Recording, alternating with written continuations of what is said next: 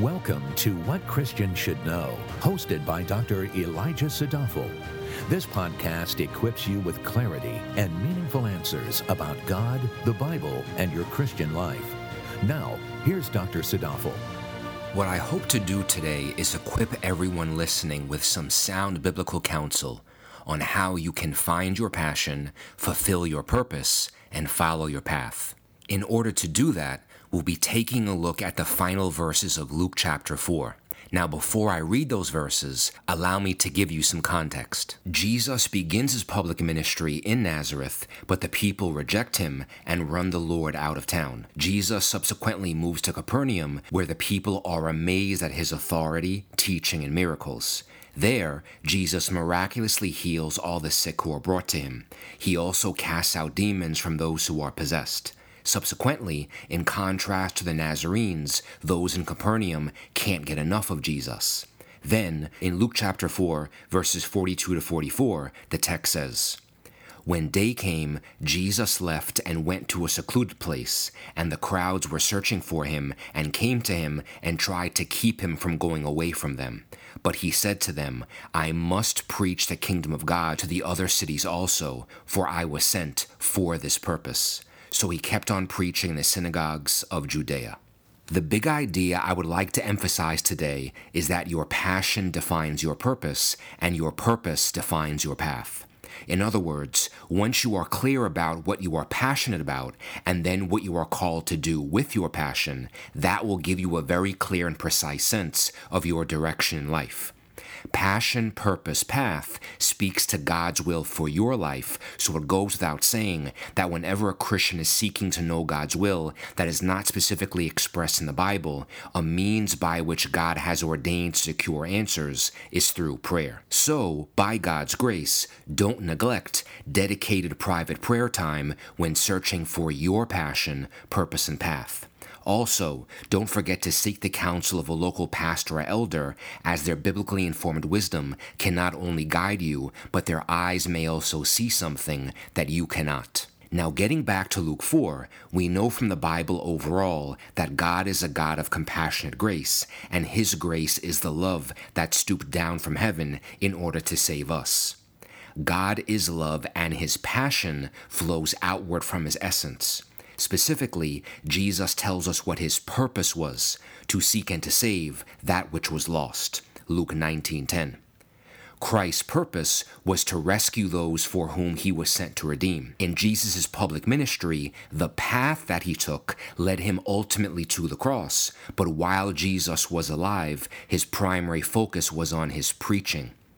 It was not doing miracles or holding hands, it was to preach the kingdom of God. Jesus himself says in Luke 4:43, I must preach the kingdom of God to the other cities also, for I was sent for this purpose. Hence, because Jesus knew exactly why he was here, he had a clear sense of direction that was not necessarily confined to one geographic location. Yes, some folks in Capernaum may have been upset that he was leaving, but his purpose made clear his path, and that he must go elsewhere to preach the kingdom of God. Had Jesus not been on the move, he would betray why he was sent in the first place and deny other people from hearing the gospel.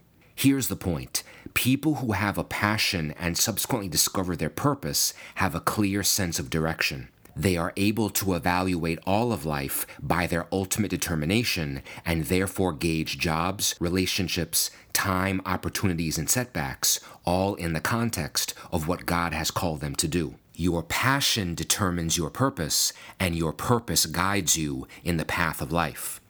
Who has God called you to be, and what has God called you to do with your life?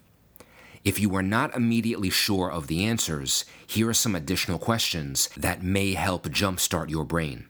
Why does your life matter? Why did God wake you up this morning?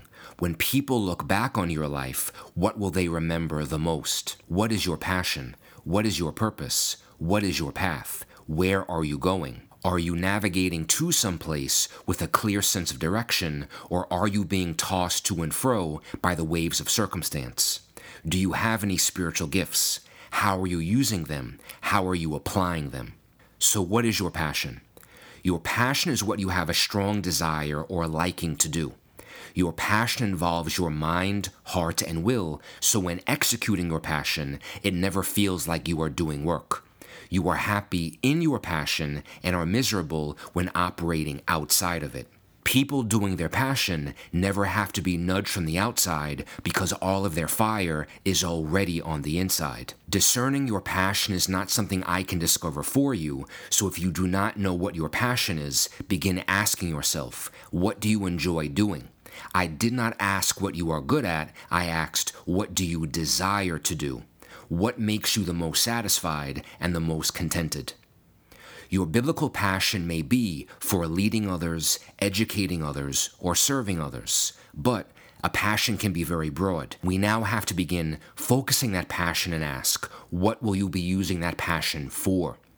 This is where you find your purpose. Purpose speaks to your intent or the reason why you are doing something. Passion informs what you do, purpose informs why you are doing it. Jesus is the God man who was sent for the purpose of preaching the kingdom of God. For all Christians, the ultimate reason why we do anything is for the glory of God, for that is why we were made. Isaiah 43 7.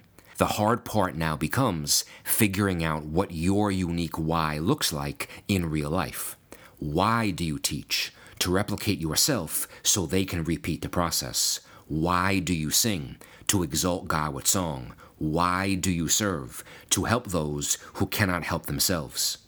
Answering why is probably the hardest part of passion, purpose, path. It's the hardest because, in essence, you are searching yourself and being honest with you. You are searching yourself and asking, why am I really doing this? Is the motivation genuine and internal, or is it porous and external? Only people who clearly define what their purpose is will be able to specify their path. Consequently, the final part is path or sense of direction. Passion answers what, purpose answers why, and path answers how. How you execute your passion informed purpose is your path or where your life is going. For example, your path could be teaching three local children every six months the core doctrines of the Christian faith. Your path could be providing psychological support to vulnerable women who have been abuse victims and who live in a nearby shelter. These are just examples, but as you can see, the path is very specific. This specificity is crucial because in order to know where you're going, you need a specific address. If you open a map and drive to America, that is pretty broad and it leaves much uncertainty. But if you navigate to the intersection of Main Street and Blue Street in Metropolis, New York, then you know exactly where you are headed. Also, you can then figure out the sequential steps you need to take to get there. So, for example, knowing that you want to teach leaves you paralyzed with indecision. But knowing that you want to disciple Christians by giving them clarity and meaningful answers about God, the Bible, and their Christian life through electronic media, that type of specificity keeps you on track and not sidetracked. Pushing through passion, purpose, and path may seem like work, but don't neglect the benefits. A person who knows who they are, why they are, and where they are going will have resilient, unshakable peace. This is a peace that money cannot buy and that will reward you for the duration of your life. Even more, once you know what the main thing is in your life, what you will not do is spread yourself too thin. Why? Because once you know the main thing, then you'll keep the main thing the main thing. Anything that is not the main thing is simply a waste of time what you will find is that you will begin doing less of many things and more of one thing. Very few people have more than one core passion in life, so most folks will be the most contented doing that one thing that God has called them to do. I know I have said much during this brief podcast, and I hope I have triggered at least one person to start thinking about what their ultimate calling is in the kingdom of God. The one parting thought I will leave you with is this the only way to truly know what you are designed to do is to start doing it. It's wise to think and consider, but no one discerns their calling by sitting still. You have to start doing, and in doing, God reveals and ignites your passion, purpose, and path.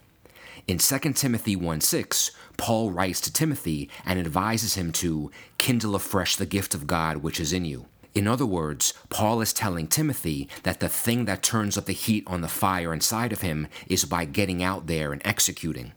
As Paul says in the next verse, For God has not given us a spirit of timidity, but of power and love and discipline. So, if you have not discovered your fire yet, that's okay, but do not think that passive timidity will get you anywhere. Whatever gift God has given you, it is cultivated and developed by using it and putting it into action.